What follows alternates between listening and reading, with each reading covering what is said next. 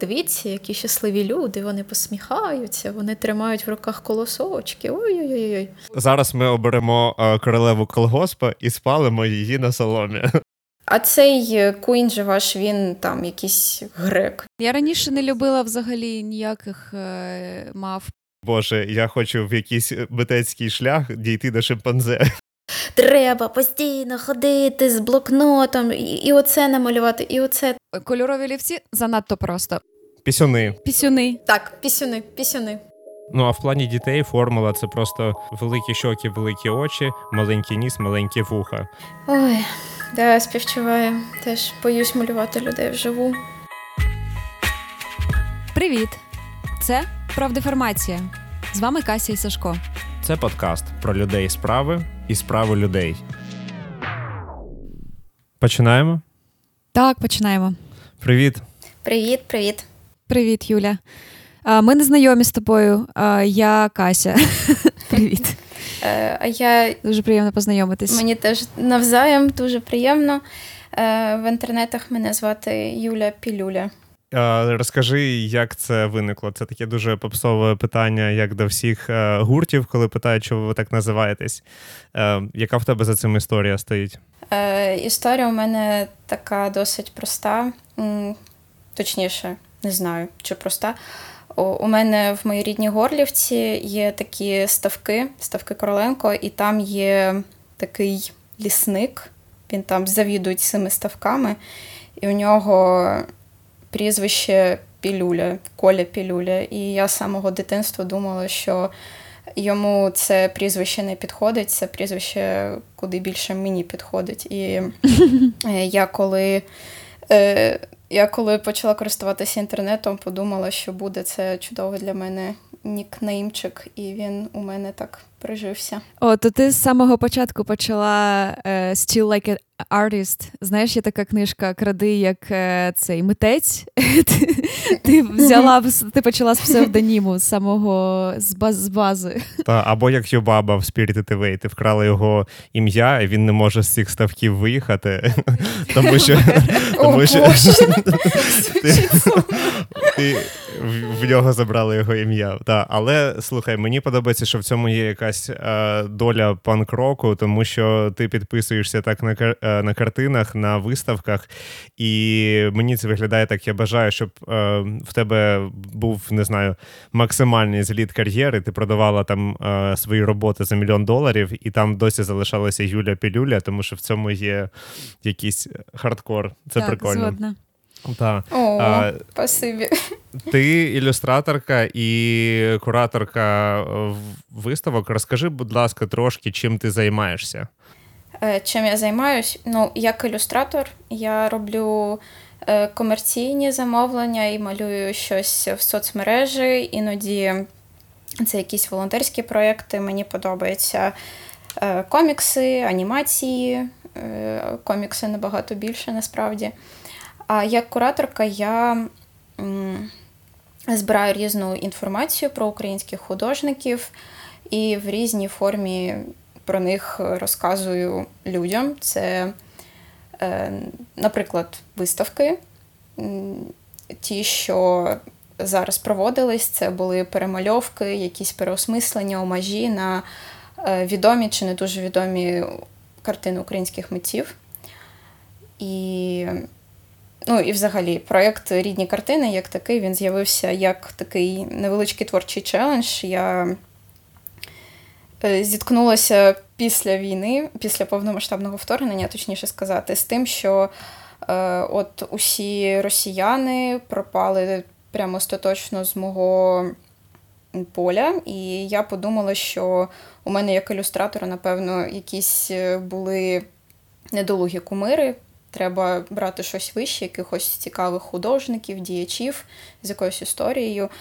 І я подумала звернутися до українського мистецтва, і виявилося, що там прям піпець чого багато цікавого і невідомого. Е, Я з собою домовилась кожного дня малювати по одній картині, перемальовувати точніше. Але це зайшло якось е, більше і далі, ніж це. Угу. Це дуже цікаво, і ми дамо посилання обов'язково на рідні картини, на твій проєкт в інстаграмі і а, де ще він є, якщо ти поділишся з нами посиланням. І а, я так розумію, ти почала а, е, також е, заохочувати інших різних художників до цього проєкту. Правильно? Угу, угу. Бо бачила щось, е, і Сашко навіть е, малював. Ну я вже приєднався до виставки, але цікаво, що цей проєкт вже починав набирати оберти, я так зрозумів, е, ще до виставки. Тобто, це був як інстаграм ще проєкт, правильно? Так. Ага. Ну, спочатку була яка форма. Я просто у себе на сторінці кожного дня малювала картину, розказувала якусь невеличку про неї історію. Е, потім я подумала, що якось треба це відділити від моєї особистості, і воно переїхало в інший інстаграм. Я там почала пробувати якісь е, різні формати, просто показувала якісь картини. Потім е, я подумала, що треба.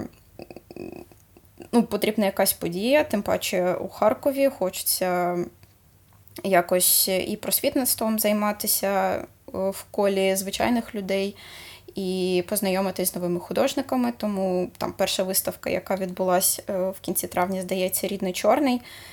Е, це була спроба е, довести спочатку собі, що чорний квадрат це наша українська спадщина, і і вона належить нам. І звернути увагу на ту проблему, що у нас дуже мало картин Малевича, це буквально здається, три штуки на всю Україну. Коли в Росії, там в Санкт-Петербурзі, в Москві їх е, декілька сотень. Тепер деякі харків'яни не тільки знають, е, що відбувається з Малевичем. Ти зараз у Харкові, правильно? Угу, Так. Е, які твої сподівання на цей з приводу цього проєкту? Він він тільки зараз відбувся в Харкові, правильно? То може в якісь інші міста його повезти, в той же самий Київ, або десь, е, може, за кордон. Ну так, а вже ж хочеться робити і більше, і епічніше, і е, ну, при цьому було б приємно зберегти е, якісь. Не знаю, харківський чи вайб, харківські корні. І от, до речі, рідний чорний він поїхав до Одеси як мінімум в Одесі вже Малевич побував, це дуже добре і працюю далі, щоб розвивалась географія рідних картин. Е, бо мені здається, важливо і іноземцям е, на заході розказувати побільше про українське мистецтво і. Е, це важливо, тому що нам треба якось деконструювати російську культуру і розказати про себе більше, тому що навколо нас занадто якихось багато міфів і меншовартості. Тому так, е, рідні картини, якщо що, відкриті до різних пропозицій, співробітництва т.д. і т.п. Та це дуже класна як виставка під ключ. Тому, якщо хтось нас слухає, в когось є ідеї пропозиції, ми залишимо твій контакт. Я сподіваюся, що це е, буде мати якесь продовження, тому що навіть ми е, зустрілись зі знайомим в Канаді, якому розказали, якраз в нього вдома домальовував е, одну з цих ілюстрацій на основі картин. І він спитав, що це, і він сказав: Блін, та це така класна ідея. Ми мали е, подібний концепт, але не довели його до кінця ще там кілька років назад, як пропозицію якогось uh-huh, культурну. Uh-huh.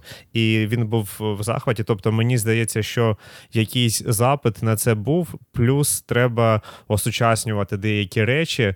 Е, те ж саме, що, от, наприклад, у Грехова була ця е, виставка з Шевченком, тоді е, квантовий стрибок Шевченка, який деяким не знаю, попідгорали дупи, а, але загалом хай горять, хай горять та прокладають світлий шлях е, сучасному українському мистецтву. Але загалом це було дуже класно, і мені здається, це ще працює так, що воно це робить ближче, і в нас оця є травма ще від освіти, коли щось супроводжується стогном кріпаків, щось стає настільки непластичним, важким, що ти його не хочеш сприймати сприймати. Коли ти дізнаєшся, що є якісь інші грані, що хтось міг щось з великих митців робити по приколу, ти такий, так вони, значить, теж люди, і тому це теж працює. Так, так, абсолютно згодна. Мені е, ще хотілося спитати про ту роботу, яку ти свою особисту включила е, в цю виставку. Е, це картина Пимоненка, яка дуже складна композиційно, і там багато чого відбувається на ній, і ти її розбила на окремі плиточки, на яких ти зобразила різні елементи. В нас теж, я не знаю, ми додамо посилання на цю роботу, щоб люди могли побачити це графічно, ті, хто нас слухають. Як ти придумала цей концепт? Чи суто твоя ідея, чи ти бачила чиюсь таку деконструкцію на простіші елементи? Е, ця ідея вона народилася в, в організаційних муках, тому що мені не хотілося точніше, зараз е, з самого початку розкажу. Е, вся ідея в виставці, виставці вкрадені була в тому, щоб дати таке якесь ілюзорне враження від відвідування музею, картин, яких яких у нас нема. І я цього добивала ще й тим, що всі картини мали би бути оригінального розміру, як вони зараз виставляються в Росії. І картина Пимененка така здоровезна, 2 метра на 3 метра. І я не знала, як тупо це надрукувати. І я думала, як цю проблему вирішити, щоб, е, щоб, по-перше, не малювати таку складну картину, по-друге, щоб її зручно надрукувати. І ну, з'явилася така ідея: це буде 32 постери. Е, розташовані за тією ж логікою, як е, все намальовано на картині. Це дозволить людям більше е, вдивитися в деталі. Там Я бачила, що е, на виставці люди такі подивилися. Подивилися на якісь постерів, намагаються це знайти в оригіналі картини, подумати, що це за деталь, яка вона. Е, ось тому це чудово спрацювало. Я думаю, я дуже рада, що така ідея прийшла е, з такого організаційного моментика. Так, це дуже прикольна знахідка. Я не знав, що за цим стоїть е, технічна проблема. І е, у нас подібний ефект був: ми робили деякі е, скринінги анімації, коли були представлені е, ілюстрації, які я малював до цього на акварелі, і там різні елементи були.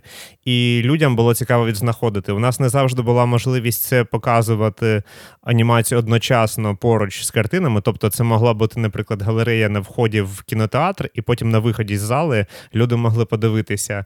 Але оцей ефект інтерактиву, що люди хочуть побачити е, інгредієнти, з чого складається робота, і, можливо, навіть помітити більше, тому що там, ну не знаю, на оригінальній картині вона може сприйматися цілісно, і якісь цікаві деталі можуть не помічатись. Те, що ти зробила, це значить, ти винесла ці елементи за дужки, і хтось такий: ого, так там кіт є. А що там кіт робить? Ну, на такого ну, плану, ну, так, знаєш. І, наприклад, в тому прикладі, що ти навів, деякі люди навіть знаходили персонажів, яких ти не додав до кліпу, але елементи, елементи ти намалював і просто його не додав. І тому було цікаво, що такі глядачі навіть знаходились. І трохи страшно, тому що це якась людина дощу. Тобто, це яка має бути візуальна пам'ять. Ну просто я намалював вже цю картинку, фрагмент. І не використав, тому що я там змінив е, сцену. А людина така: а чого там цього не було? І ти такий ого, це стрьомно.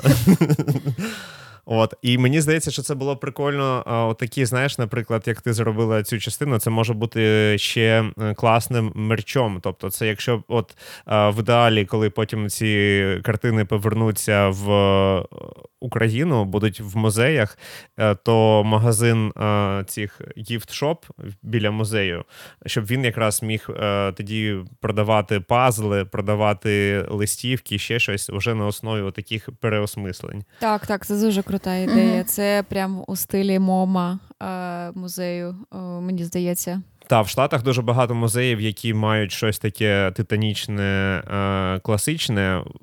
Ти його допомагає тобі як лубрикант це сприйняти. Те, що в цьому в магазині з сувенірами ти можеш познаходити дуже багато цікавого мерчу. Тобто, це вже теж основа для цікавого mm-hmm. мерчу. Mm-hmm. Та правда, я бажаю кожному українському музею завести якісь. Е, хоча б невеличкий сувенірний магазинчик, бо це весело, цікаво і приносить трошки коштів, чи не трошки. Так, так. Слухай, ти от була на цій виставці. Це твій був перший. Е, ну ще от виходить, що у себе з Малевичем була момент взаємодії з е, відвідувачами. Чи ти вже це робиш не, не багато разів? Та ні, насправді це моя друга виставка, ну, третя, якщо рахувати з Одесою. Е, і так сама я на виставках, здається, не була. Хіба що на якихось невеличких е, локальних там. У нас, наприклад, є в Харкові проєкт Дверики, е, який зараз такий на паузі стоїть, але в чому його ідея? В реставрації якихось історичних дверей Харкова, і щоб залучати кошти. Е, щоб зібрати кошти на реставрацію якихось історичних дверей, проводились виставки, потім з цих картин робили листівки, ну, таким чином збирали кошти. Я на таких штуках брала участь, але не знаю, це якась така невеличка штука. А так, нічого такого не було. Що ти можеш сказати про відвідувачів? Який е, цікавий був е, фідбек Е, які, що це були за люди. Який тип відвідувачів? Так. так. Топ-3. Люди були дуже ну, такі максимально різні. Там, Наприклад, були ті, що бігали, казали, Боже, яка геніальна ідея, як все класно, дякую вам, ви мені відкрили очі. Е, давайте, давайте, ой-ой-ой. Е, вони взагалі сонечки, дуже класні. Я їх люблю. Спасибі, що вони існують, бо це дуже гріє і не знаю, іноді здається, що заради такого працював, тому що е, ну, після там втоми, купи якихось організаційних негараздів таке чути, це дуже сильно розслабляє. Також е, були якісь такі критикани, яким ну, взагалі все не то, все не так. Там е, Концепція якась недозакінчена. Було, наприклад, багато претензій, що ми в квадраті Малевича знаходили якісь образи. Хоча це взагалі неправильно, бо е, якби чорний квадрат це повна якась безпредметність. Ну, типу, так то воно є, але ну, якщо там знаходиться і все, і нічого одразу, чому там не можуть знаходитись наші образи, але не знаю, то таке. Е, І ще були е, такі люди, які не розуміли, навіщо ми це робимо, бо е, ну, в цих всіх художниках українських вони знаходять якісь нюанси, типу, ну вони ж в Росії знаходились, наприклад. Чи а цей Куін же ваш, він там якийсь грек, він взагалі не українець, тому його його нема сенсу додавати. Але то не знаю, такі собі стереотипи. Я намагаюся на них не зважати, і вам раджу теж на них не зважати. Ні, ну це цікаво слухати, тому що негативний фідбек він теж іноді важливий, або він а, може бути початком якогось діалогу, де ти зможеш пояснити більше контексту. От тоді, які твої критерії? Бачиш, в тебе а, вибірка була досить широка художників, і навіть з тих, кого я обирав малювати, мені треба було полізти, полазити по Вікіпедії, щоб визначити вирішити, тому що е, це дуже. Маніпулятивна тема з боку Росії, наприклад, посилатися на якийсь період часу чи на якісь політичні умови, де вони кажуть, і це наше, і те наше, і це там. Ну тобто вони обирають для себе зручну перспективу, щоб тягнути ковдру на себе. Ми з цим боремось. То які в тебе були критерії виборів, що для тебе робила цих художників? Що ти казала, це український художник, він має бути там частиною цього проєкту? Угу. Ну, я на вкраденні намагалась підбирати максимально різних персоналів, максимально різні історії. І ну, перша мета це вийти з цього дурного рівняння, що якщо ти українець, значить ти е, з Радянського Союзу Російської імперії, якщо ти з Радянського Союзу чи Російської імперії, значить ти росіянин. Е, це така дивна кабала, з нею, от як мінімум, з нею треба виходити. Потім логіка була наступна: що це може бути етнічний українець, і Е, ну, це, я думаю, зрозуміло. Потім це могли бути люди, які знаходились в Україні, наприклад, як Серебрякова. Її родина вже там в деякому, не пам'ятаю, е, по рахунку, в якому поколінні знаходилися на Слобожанщині, їм там подобалось, вони там працювали, витрачали гроші, і там Зінейда Серебрякова, якщо б не прийшли більшовики, не спалили її маєток, не зруйнували б її життя, вона б могла залишитися в Україні і розвивати нашу країну. Тобто ми її втратили як е, якийсь ресурс. Типу, вона не стала великою, наша держава не стала якось теж занадто великою завдяки неї, і це дуже сумно. Е, також, е, наприклад, Трутовського я додала, якого Сашка малював, це картина з сінником. Е, тому що ем, розказати про те, що географія України теж могла бути дещо ширшою, тому що в Російській імперії е, от чомусь на Курщині. Люди поводились, здається, зовсім як українці. Трутовський чомусь малював Шевченка, йому подобався Шевченко. Е, люди ходили на колядки. Ну, коротше, все все, все виглядає прям як у нас. І це тепер Росія, і з Курська на нас запускають ракети, з Курська до нас йдуть солдати. Життя змінилося. Це досить сумно і це теж якась потеря. Е, потім е, це були, е, наприклад, Малевич. Етнічно він поляк-українець, є там деякі сперечання з цього приводу. Але він виріс в Україні, він дуже сильно надихався українським селом, народною творчістю українських селян. І е, українське село дійсно його сформувало як художника. І коли вивчаєш його досвід, е, то все стає на свої місця. Його надихала українська природа, люди тощо. Ось. І от за таким принципом я обрала картини на виставку вкрадені. Що в цьому процесі дослідження тебе більше всього вразило? Якісь знахідки, те, що ти ну, коли ти почала копати глибше? Яка твоя головна знахідка? Чи ти можеш щось виділити? Напевно, головна знахідка це був Татлін. Е, це просто дивовижно, що ми, як харків'яни, про нього прям зовсім забули. Народився в Харкові, вчився в Харкові, ну, навчився тут малювати. Е, потім тут дуже багато працював, і в Києві він багато працював, але він відомий за баштою Татліна, чи ще називають третього інтернаціоналу. Його всі сприймають як е, якоюсь там великим здобуттям саме Радянського Союзу, саме Росії. І росіяни носяться з Татліним просто як списаною торбою. Є і нагороди, там архітектурні імені Татліна, е, є якісь е, там візуальні посилання. Ну, коротше, дуже багато всього. У них навіть в Санкт-Петербурзі побудований стадіон, трошечки натхнений баштою Татліна. І ця башта, вона ну, якби так і не з'явилася. І існує стереотип, що це такий символ комунізму, і що Татлін. З цього приводу комуняка, але це зовсім не так. Татлін просто запропонував свій проєкт державі, і потім він, коли зробив макет е, цієї башти, він їздив Європою і просто всім е, нахрюкував. Він розповсюджував величезний такий нахрюк Європою, що у нього ось таке класне державне замовлення, що буде велике, велика будівля, 400 метрів, що вона буде крутитися, і все там класно, офігенно. Хоча цього проєкту не було, його не було задумано. Він це використовував, щоб просто стати відомим і цікавим європейцям. Оце цікаво. Мені це... мені подобається це хаслер. Так, і і, і це Вавилонська вежа. Це прям чувак, от мете, метафора. Fake пере... it until you make it. Так, так. так. Це і це може прикольно. бути арт-проєктом. Це знаєш, як оці арт-проєкти, коли а, хтось щось робив, і потім воно.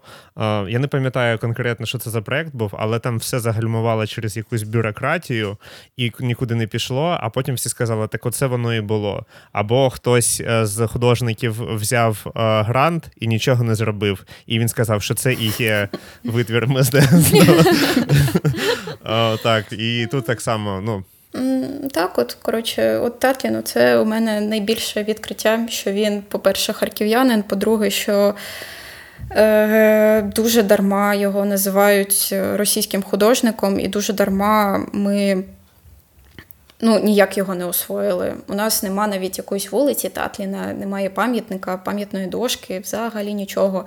Я вже не кажу про те, що він якось е, бере участь у наших е, культурних там, державних явищах. Взагалі ніяк. І це дуже сумно, і нам треба це терміново виправляти. Це цікаво дуже. Цікаво те, що зараз а, ти, я не знаю, чи ти вважаєш себе художницею, і тому що я бачу, що є якийсь розподіл між художниками і ілюстраторами, і я не знаю, якщо чесно, що художники роблять зараз, тому що я можливо це ефект бульбашки, тому що е, ілюстратори вийшли на передній план, і дуже багато громадської позиції, акцій йде від ілюстрації. Ілюстрація це дуже реактивно, тобто можна щось швидко зробити.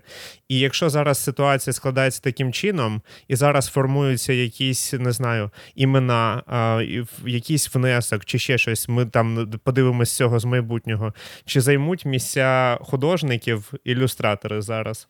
Думаю, що з принципі з діджиталізацією і з тим, як. Е, для мене слово художник це, напевно, таке якесь е, всеосяжний такий е, парасолька, під яку підпадають і ілюстратори, і аніматори, і режисери, і навіть актори, всі, хто щось своїм. Ну, це більше як артист, тобто так, це більше входить як, як артист, але в мене так воно якось вже нормально, локально входить, що і ілюстратор, і аніматор можуть бути обидва, і навіть режисер можуть бути обидва троє художниками. Ну я більше про те, що знаєш, е, я кажу про тих художників, які, які зараз пишуть е, малюють. та холсти. Типу пишуть холсти, працюють з виставками, мають е, своїх чи не мають там представників з галереями і займаються Або цим. цей арт такий перформаційний, так? Ну так, але більше як ну, от, uh-huh. монументальний, класичний, те, що в художці вчать, скажімо так. от. Uh-huh. От де зараз ці люди, і чи не відходять вони як трохи як рудимент якийсь? Їхня діяльність. Це може бути моя похибка моєї бульбашки. Це певне якесь розподілення ніж і. Е, там зі мною в проєктах е, працювали художники, і вони часто е, називаються там міждисциплінарними, і там це означає, що вони там десь щось діджиталі роблять, десь е, якесь відео знімуть, може бути театральний перформанс, головне якусь думку передати. Вони, типу, несуть за собою якусь, якісь там ідеї, вайби і тому подібне. Але це зазвичай якісь е, такі високі штуки, до яких е, треба дійти там виставками чи е, там, будучи в якійсь інституції. А от ілюстратори це да, дійсно хтось, хто близький до народу, близький, хто може потрапити в ріки, потрапити будь-якій, буквально будь-якій людині. І в цьому, напевно, наша цінність. І Ілюстратори ще собі не ці его не відростили, теж якось, що що дуже добре. Може, може. Ну, художники сучасні, вони якісь філософи, чи що.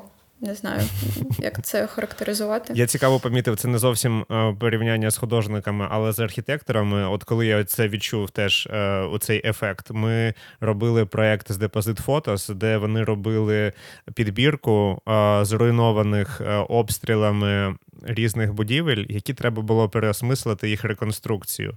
І це могло бути переосмислення художнє, тобто це не мав бути реальний проєкт, як воно реально має бути відбудованим. Тобто, це була більше як ось ми вас запрошуємо до діалогу про існуючу проблему. Обкладинка е, цього діалогу.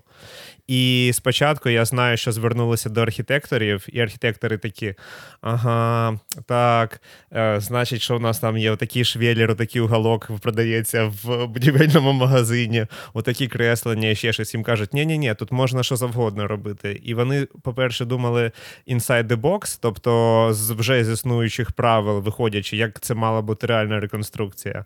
А по-друге, вони такі, ага, я зараз щось пропоную, а потім це в нас нічим не захищено, або там це, і хтось візьме, і хтось зробить, і ще щось. І вони почали думати наступно про якийсь захист інтелектуальної власності чи ще чогось.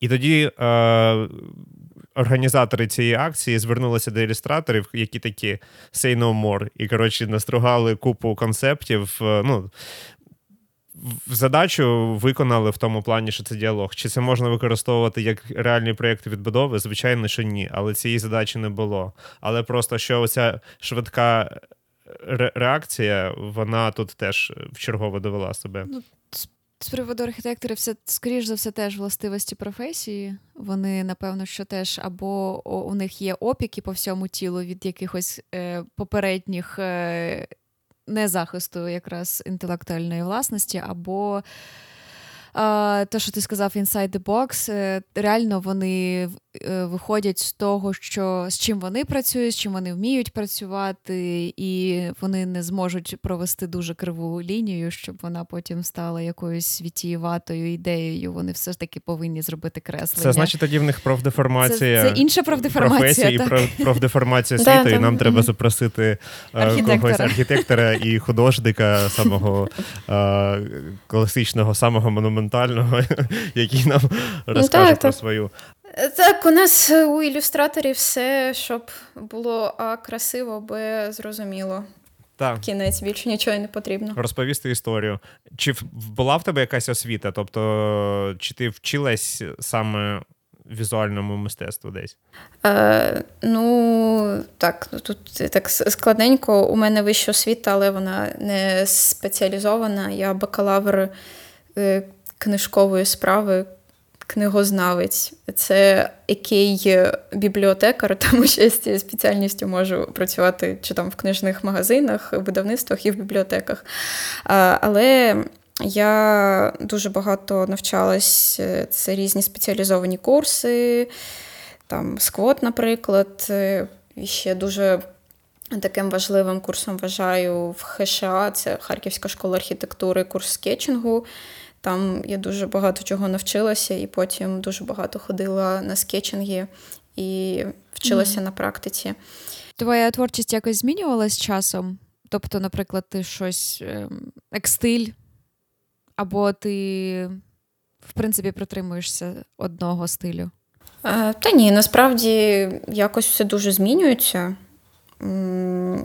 Там, Якщо взагалі спочатку у мене щось було більше про графічний дизайн, максимально якісь прості форми. Е, тепер я графічним дизайном дуже рідко займаюся, і це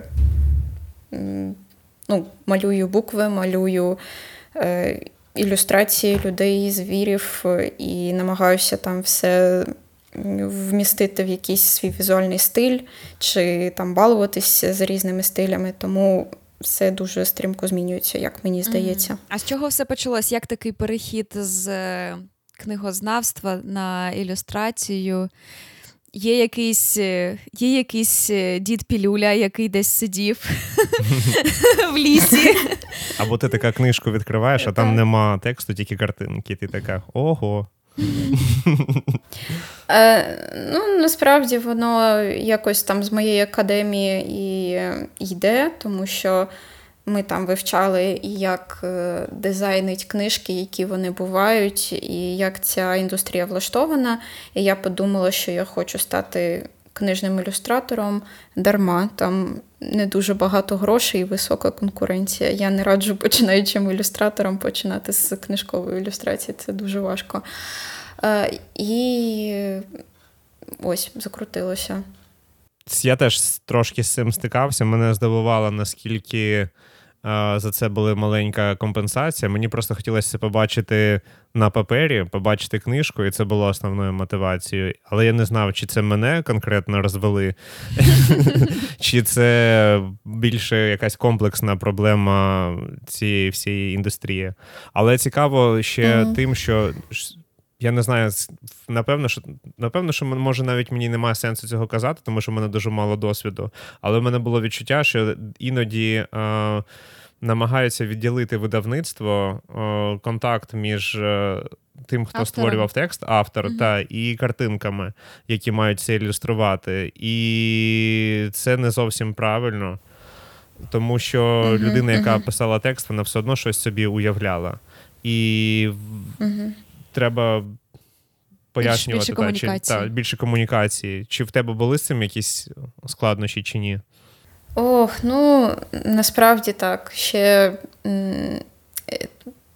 ну, не знаю, книжкова індустрія, точніше, ну, індустрія книжкової ілюстрації, вона важка.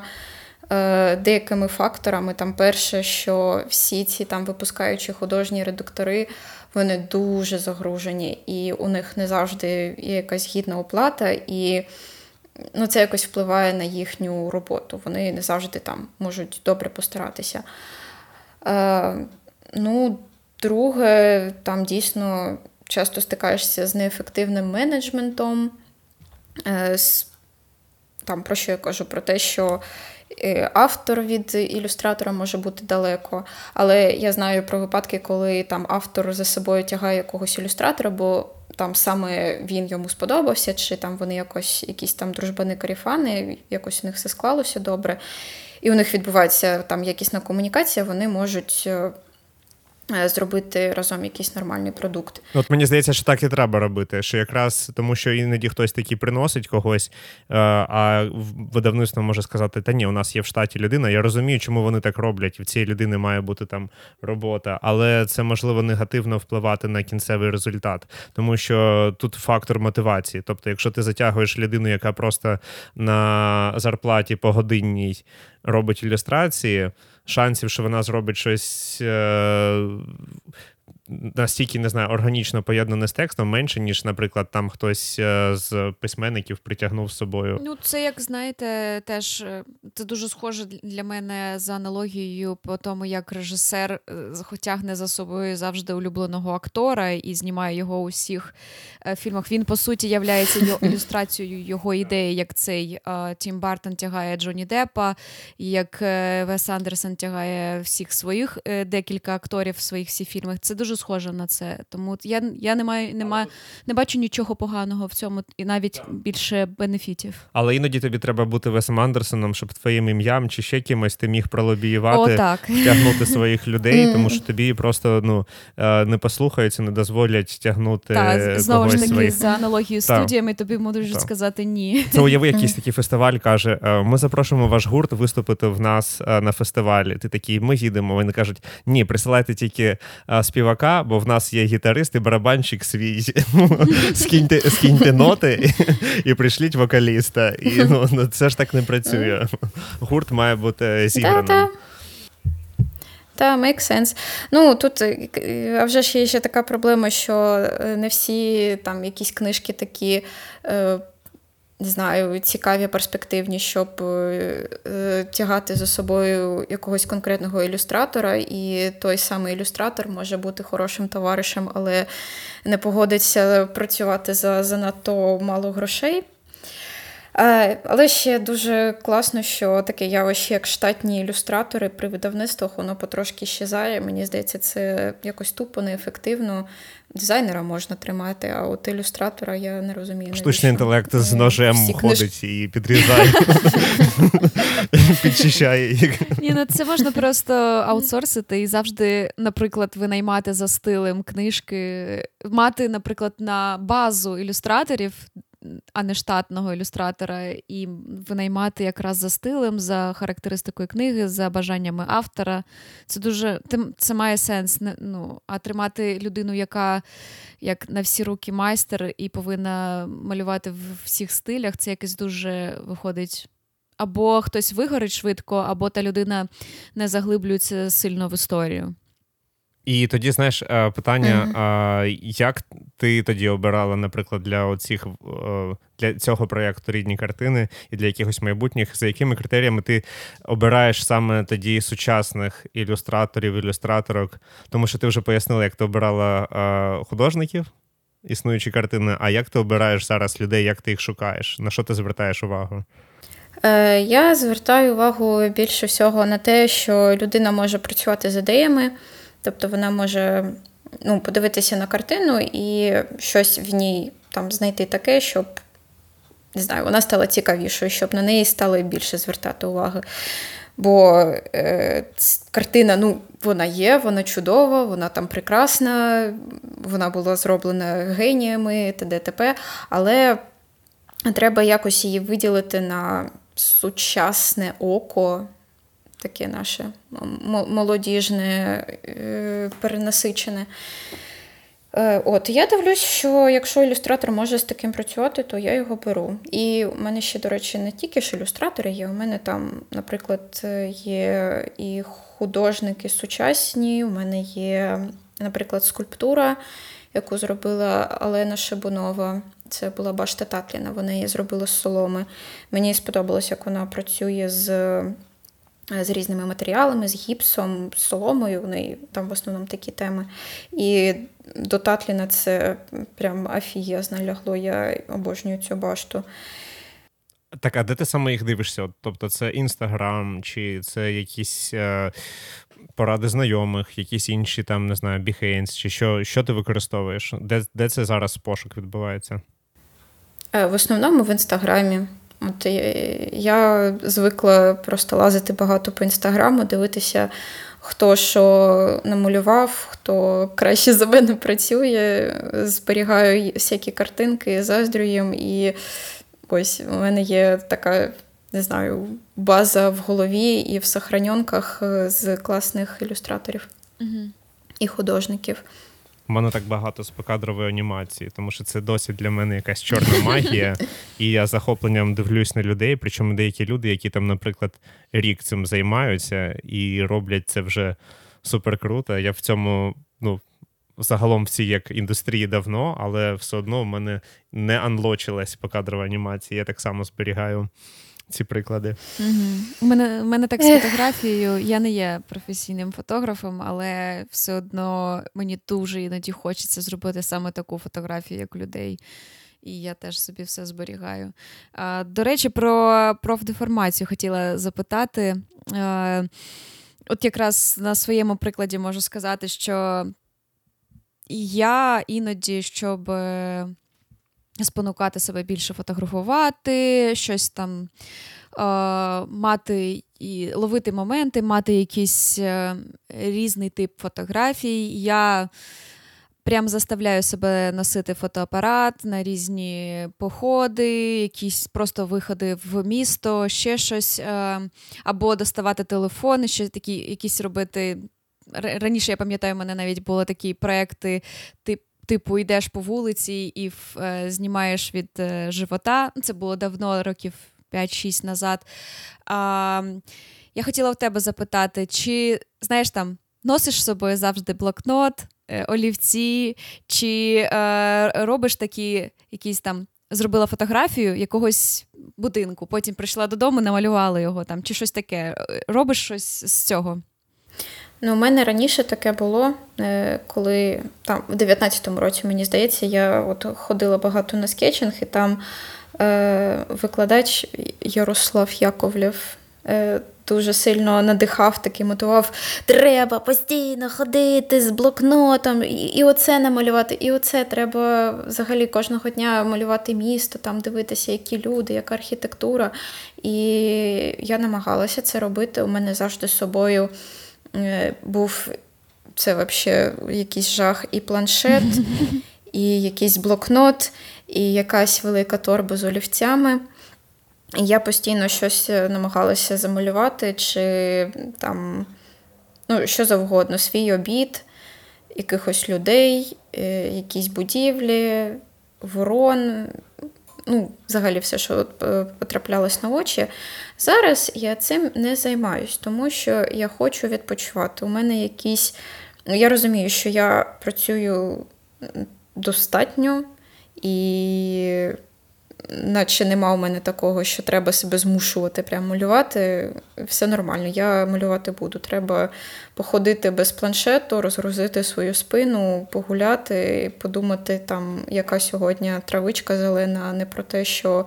Е, як цей зелений колір передати на фоні цього блакитного mm-hmm. неба. А це мені нагадує, що це, напевно, що перехід стадії з ентузіаста до професіонала. Якраз що, може, там десь ти знайшла, що все, це мій вже е, робочий процес, я його відділяю і роблю баланс. І так, це дуже схоже вже на професіональний підхід до свого, е, того, що ти робиш. Дякую, в тебе таке буває. В тебе таке буває. В мене було, що якраз, якщо говорити про паузи, якісь до повномасштабного вторгнення, я міг робити взагалі великі паузи, і мені було з цим окей. І от в мене дивно, що не знаю, мені здається, що в ідеальному світі я взагалі б нічого б не малював би, не робив би, тому що мене якась більше під е, якийсь дискомфорт або якась роздратованість, або комусь щось сказати, Е, заявити, тикнути. От це мотивація іноді щось зробити в творчому плані. І коли цього не, нема дискомфорту, я можу дуже довгий час нічого не робити. От я не можу довгий час не кататися. Тобто, якщо я тиждень не катаюсь на велосипеді, або не лізу кудись, або нема сноуборду, мене прям сильно плавить. Мені прям погано стає і морально, і фізично. А тиждень чи там два не малювати мені повністю нормально. Ну так, ну я от е, і зараз.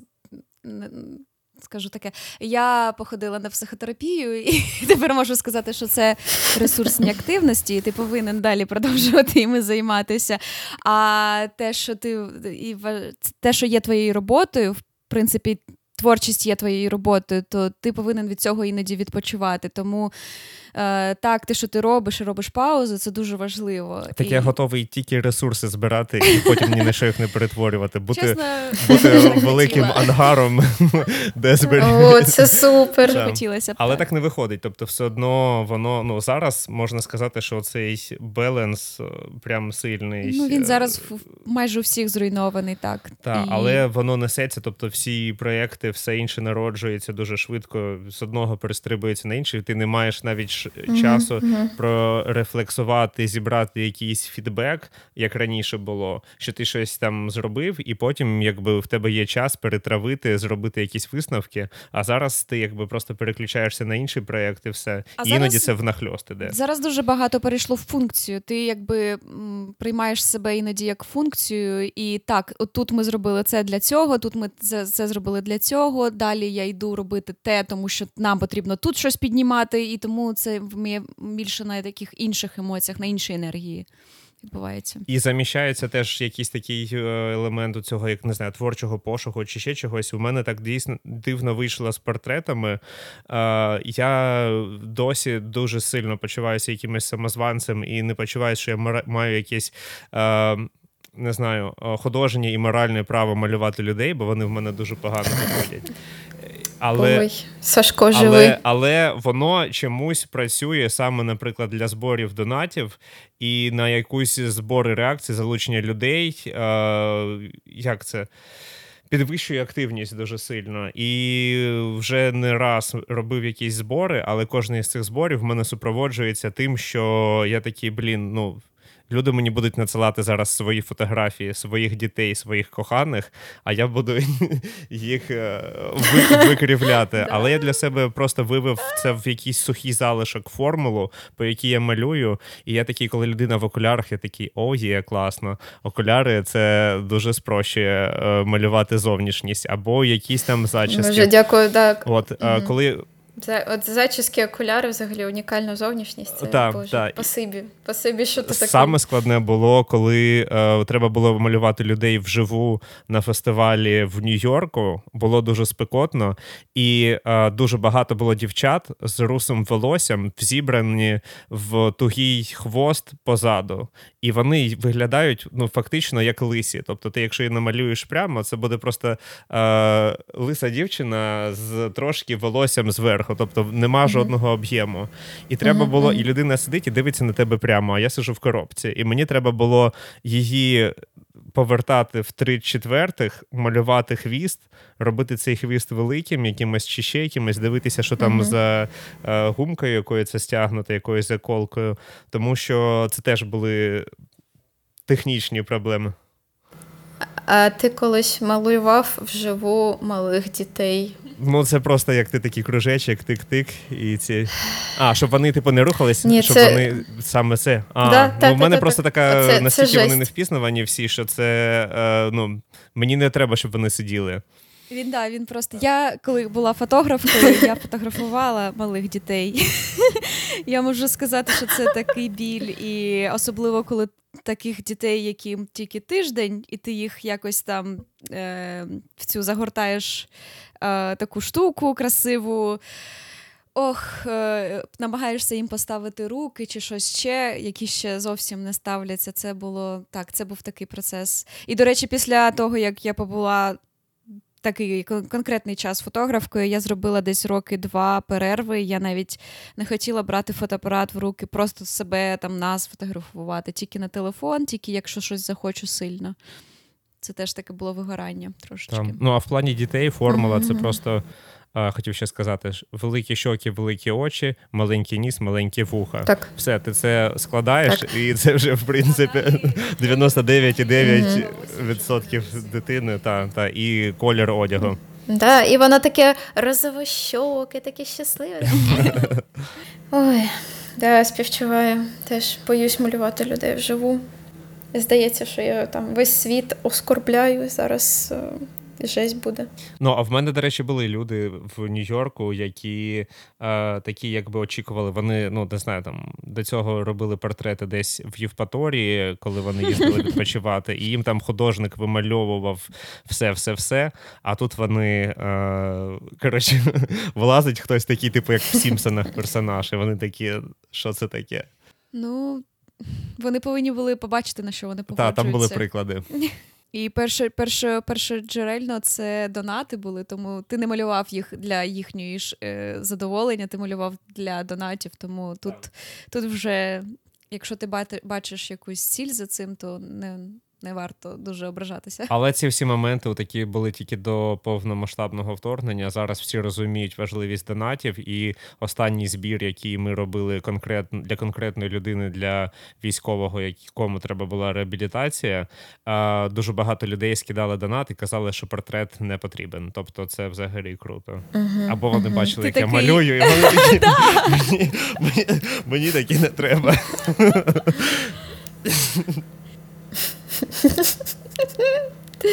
Ну, комусь ну, дійсно не треба. Ну, сидить думає, нафіга мені портрет, що я з ним буду робити.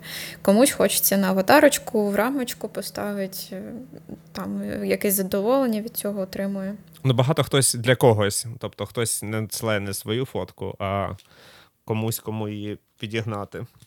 Угу. Чи подарунок, так. Тому справа така. У мене дуже стандартне питання далі. Тому, е, якщо ще є. Давай, давай стандартне питання. Окей. Е, хотіла запитати ще про м, творчий блок. Знаєш, таке, чи ти з таким стикаєшся, чи в тебе, чи стикалась ти з таким раніше? Може, зараз е, з нинішнім проєктом ти бачиш, що в тебе є. Ти малюєш картину кожен день. Чи є в тебе таке, що сіла і така: ну ні, не можу. Або сіла за чистий цей, як знаєш, проблема білого листа, і не знаєш, з чого почати. В мене таке персонально є. В мене є один терапевтичний блокнотик, в якому я трошки малюю, і іноді а, я така сажу, сідаю за за це і дивлюся, що малювати, і починаю або якихось каракуль, або з ресничок, а потім вже портрет навколо нього малюю що є. Е, академічно неправильно, але мені пофіг, тому що це терапевтичний блокнотик. Питання до тебе: чи є в тебе якісь такі штуки? Тим паче, що зараз це твоя професія? Е, Так, ну, по-перше, я вже не малюю по картині кожного дня, воно перейшло в інший формат. Це зупинилося. Ой, здається, мені десь 23 лютого, чи щось на кшталт такого. Е, але доводиться дуже багато чого кожного дня робити. Я більше не малюю, тому що виходить якась е, така фігня. Я коли починала це робити, думала, я так зроблю, типу, еть, готово, відправила в інстаграм, щось там розказала коротко, а я щось так не можу. А я там вимальовую якісь нереальні тіні, думаю, як, е, як цю якусь там незначущу лінію поставити в той бік чи в той бік. Я замість того, щоб прочитати коротенько про художника в Вікіпедії, залізаю в якісь монографії, дивні серіали, включаю VPN, вивчаю всі російські сайти, білоруські сайти, ті сайти, ті сайти. Коротше, у мене не вийшло. Тому, власне, з такого челенджу в стилі Draw it in your style це переросло в таку, такий типу просвітницький проєкт. Е, щодо артблоків, у мене їх ну, наче не бувало. Я його боюсь, сподіваюся, його не наступить. Може, я просто настільки люблю малювати, але у мене є такі речі, як не знаю, як це назвати, творчий тупик, напевно. Про, ну, Коли щось роблю, наче зробили роботу, але я розумію, що це щось не то, це щось не моє, це не можна випускати на люди, і мені щось цим треба робити. Таке стабільне буває, може, раз на 2-4 місяці. І там зазвичай це якась проблема така фундаментальна для мене, як для художниці. Наприклад, була, до речі, з цією е, з картиною Пимоненка Великоднє утрення. Я собі такого не придумувала, коли я її починала робити, що це буде якісь там декілька холстів, один буде намальований олівцем, там будуть якісь штучки з. З ниточками, стразики, і то, і сьо, і якийсь там акриловий лист прозорий. Я там починаю це малювати. Я закінчила там якусь першу частину, і я розумію, що це якась фігня. Я Мені так було погано це робити, мені складно, у мене все болить. Я багато часу витратила. А ти одразу з великим холстом працювала? Тобто в тебе вже вдома був, прямо стояв? Угу. Ага. У мене взагалі там така дурна історія, це жесть. Я надрукувала декілька листів. Один був там 2 метри на 50 сантиметрів. І ще, ну, коротше, такі частинками, але вони були великі.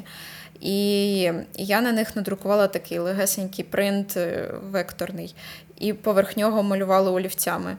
І там ще щось було з клеєм зроблено. Ну, Коротше, дуже складно і довго описувати. Я на це дивлюся і думаю, ну це взагалі не то, що це взагалі таке. І я подумала, чому я постійно за ці кольорові олівці беруся. Все, я їх не хочу використовувати, тому що я їх постійно намагаюся якось там ці малюнки з олівцями продати, комусь показувати. Вони чомусь нікому не цікаві, і наче у мене це не викликає когось набагато більшого задоволення, ніж малювати в айпаді. Я просто пішла і сіла за айпад і зробила це як свій якийсь звичайне комерційне замовлення. Просто і воно так, взагалі, так по маслу пішло так легко, стало на душі. Я це все швиденько зробила, відправила в друк і подумала, Боже, як як все, як просто жити насправді, що не треба ускладнювати собі дарма життя. От. Оце так питання. Це цікаво, що ти сказала про олівці. Мені здається, що тут е, більш глибинна якась проблема. Люди насправді всі малі, коли були, малювали олівцями. І для і через це в них е, з'явилося знецінення е, кольорових олівців. І в мене така вже з'явилася теорія, що людям, наче е, Кольорові олівці занадто просто. Я хочу щось таке, що я сам не зможу зробити, хоча б або намагатися зробити. Типу, у людини немає айпаду, а хтось щось зробив на айпеді. Знаєте, таке це таке дивне знецінення аудиторії. Ще я чув, хтось колись якось прокинув фразу з е, в Ютубі художників, що, типу, якщо ви обрали малювати акварелью, ви знаєте, що картини з акварелью їх е, продати вони будуть завжди дешевше за акрил, і акрил буде ще дешевший за типу маслом, якщо ти малюєш. Mm-hmm. І я такий, блін, це так дивно, що техніка впливає на mm-hmm, ціну, mm-hmm. хоча за цим має бути ідея і особистість От, ціноутворюючою, а не техніка. Якщо ти, напевно, малюєш для Airbnb, де будуть вішати е, ці картини на стіні, просто щоб вони виконували таку готельну функцію, це можна ще подумати. Але якщо ти щось робиш більше, то техніка вже не так важлива. Але ну попит якимось чином uh-huh, диктує. Uh-huh. Але мені здається, те, що ти сказала, це дуже прикольний ще терапевтичний іноді досвід згадати собі, е, що для тебе краще працює. Бо в мене так само я нещодавно достав все, що раніше я робив анімацію, це малював акварелью, потім це нарізав на пошарово, і з цього ж робив анімацію на комп'ютері. І я зараз один з проєктів хотів робити акварелью, подоставав всі, під'єднав сканери. Це зараз навколо все стоїть. Lightbox, е, познаходив всі пензлі, все інше. І потім я такий сів, подумав, і такий, та ні, я теж зроблю зараз це digital, тому що я хочу вносити деякі правки в процесі. А на коли ти малюєш на папері, десь в тебе не працює цей відмінити. І навіть нещодавно я малював якийсь скетч, провів не там лінію, і я е, зробив оцей double-tap двома пальцями. роблю, боже. По паперу, і воно не зникло, і воно вже спрацювало як рефлекс. І це, ну, Але іноді, мені здається, це важливо робити, тому що нагадати собі, що саме тобі подобається. І в мене, до речі, оця акварель була ще теж до приходу айпаду. Якщо Apple, хтось представники слухаєте нас, будь ласка, ставайте нашими спонсорами. Ми будемо рекламувати вашу продукцію на наших а, подкастах, тому що. Мені не подобалось працювати з ваком, а, але якщо ваком ви нас слухаєте, я можливо зміню свою думку. Тому що мені було некомфортно дивитися в одне місце, а малювати в іншому, або це там виділяти. І тому я переносив більшість частини роботи на паперову, потім вже якусь редагування тільки залишав для комп'ютера. А от iPad якраз він приніс таку органічність в малювання. І те, що е, до цього ви обговорювали е, брати з собою скетчинг, коли я обирав iPad, я думав брати маленький чи великий, тому що я думав, маленький це так прикольно. Він такий няшний, що він як скетчбук, його можна з собою завжди таскати і малювати де завгодно. Тобто ти можеш робити скетчинг саме з айпадом. А потім я подумав, наскільки я багато роблю скетчингу, а наскільки я стаціонарно малюю. І все-таки я обрав великий, тому що на великому в тебе більше цього negative space навколо, ти краще бачиш композицію, і на великому працювати краще. І тому в мене от вибір тоді був теж е, з того, що чи я скетчити, чи ні. Чесно собі зізнатися. Mm-hmm. Ну, тобто, це класно, красиво десь поїхати і щось намалювати, але чи ти будеш це робити? Mm-hmm. Мені теж так подобаються люди, які десь скетчать в метро, там в парках сидять, якісь перемальовують інших різних людей, там свою їжу і якісь навколишнє середовище, і все у них так прикольно виходить, навіть дуже карявенько, але мені це так подобається. Я їм так заздрю, я так не вмію. Мені треба або якось. Відмовитись е, десь від якихось рамок в себе всередині в голові, або а, взяти, сфоткати і прийти вдома, перемалювати. Я я не можу сидіти там, як от ці люди. Я коли ми жили в Нью-Йорку, дуже їм заздрила, як вони їдуть, такі і щось перемальовують. Це так романтично виглядало. Але я ніколи... Але ти так робиш. Мені подобається, як ти так робиш. Ти так кажеш, але ти зараз цього більше малюєш. Я зараз роблю, тому що я проходжу терапію, і і в мене зараз проблеми, і я е, в мене. Я наче за зараз заставляю іноді себе малювати, щоб кудись зануритись а а не в новини. Е, І я занурююсь в малюнок е, конкретно. Але чи я буду так робити потім? Думаю, що ні. Але я дуже б хотіла. Мені завжди це так. Це красиво виглядає зі сторони. О, ну і Мені здається, що може більшість цих людей там насправді у себе в блокнотах малюють там якихось е, не знаю, не буду казати, що коротше, всякі непристойні Пісюни. Так, пісюни. пісюни. Дивись, як ми хором з тобою. А те, що ви говорили, ти казала, коли ти почала малювати цей великий, е, це велике полотно вдома. І в мене от іноді є так само проблема провалювання в деталі, і особливо це небезпечно на якихось великих проєктах, коли ти починаєш доробляти, копати, копати, копати. І в цей момент я колись знайшов для себе ідеальну рольову модель. Я якесь побачив дослідження, що е, робили типу групу шимпанзе, їм давали малювати, і з'ясували, що шимпанзе вони е, знають, коли зупинитися, тому що їм підсовували підсовували вже ці картини, і вони такі, ні, ні, це готове. І я такий, боже, я хочу в якийсь митецький шлях дійти до шимпанзе. Боже, шимпанзе такі круто, серйозно? Вау. Вау. Може, в них якась вибірка була якихось крутих шимпанзе. Блін, я раніше не любила взагалі ніяких е, мавп. Тепер я починаю їх розуміти трошки. Так, вони класні. Да, вони дивовижні. Там. І оцей момент зупинитися це дуже круто знати, коли відпустити. Це правильно, це правда. Угу. Я іноді навіть спеціально пишу в цьому блокноті, де там щось малюю, пишу вже дату. це наче як я закінчила. У мене такий ритуал, що я все закінчила цей малюнок, і я пишу дату, що все, я ну все, вже не можна нічого додати. А потім іноді буває, що поверху ще ну ще акварелькою пройдуся по е, е, ручці. І воно все розтікається. Логічно. але... Да, але мені просто хотілося. До речі, от в плані цих недопрацьовок мені е, подобається стиль як робиться в цьому. Можливо, це, до речі, робота якоїсь конкретної людини, а я зараз це зведу до стилю. В мене тут трохи бракує е, знань, знань та, але це типу соцреалізм. Мені не подобається в цім в соцреалізмі компонент соц, але в, ці, в цьому соцреалізмі мені подобається, що е, там люди були ті картини, які я бачив, промальовані детально а фони, наче недомальовані. І це дуже класно поєднується. І це класний прийом для анімації, тому що ти іноді хочеш навіть розставити акценти. Ти кажеш, звертайте увагу зараз на персонажа, на його емоції або на його дії. І а фон тут суто як підтримка. І от якраз це поєднання недопрацьованого фону, де ти теж маж, маєш себе змусити е, зупинитись, не домальовувати. Mm-hmm. Це прикольно. Mm-hmm. Yeah. Це я розумію, про що ти кажеш. Мені подобається теж такі, ем, коли, наприклад, є натовп, стадіон, да, і там вдалечині там все таке більше як масками, такими, та, де та. вже таке. Та. Трошечки Акценти. все змите. Угу. Ну, в соцреалізмі, так, є така ще подлянка. Що там навколо, нам не зрозуміло. Але от дивіться, які щасливі люди, вони посміхаються, вони тримають в руках колосочки. Ой-ой-ой. Але воно, знаєш, як е, якщо це запроваджувати якимось контекстом або виставку картин, воно виглядає так. Е, ну не знаю, мені от в ці картини, де всі посміхаються з колосочками, в мене в них все одно вони викликають якусь тривожність. Можливо, тому що ми знаємо більше історії. Ми знаємо, в яких це умовах було, але воно мені здається іноді прям з картин зчитується. Це як е, якщо хтось не знає, ну якщо ти дивилась Ванда Віжн, наприклад, серіал.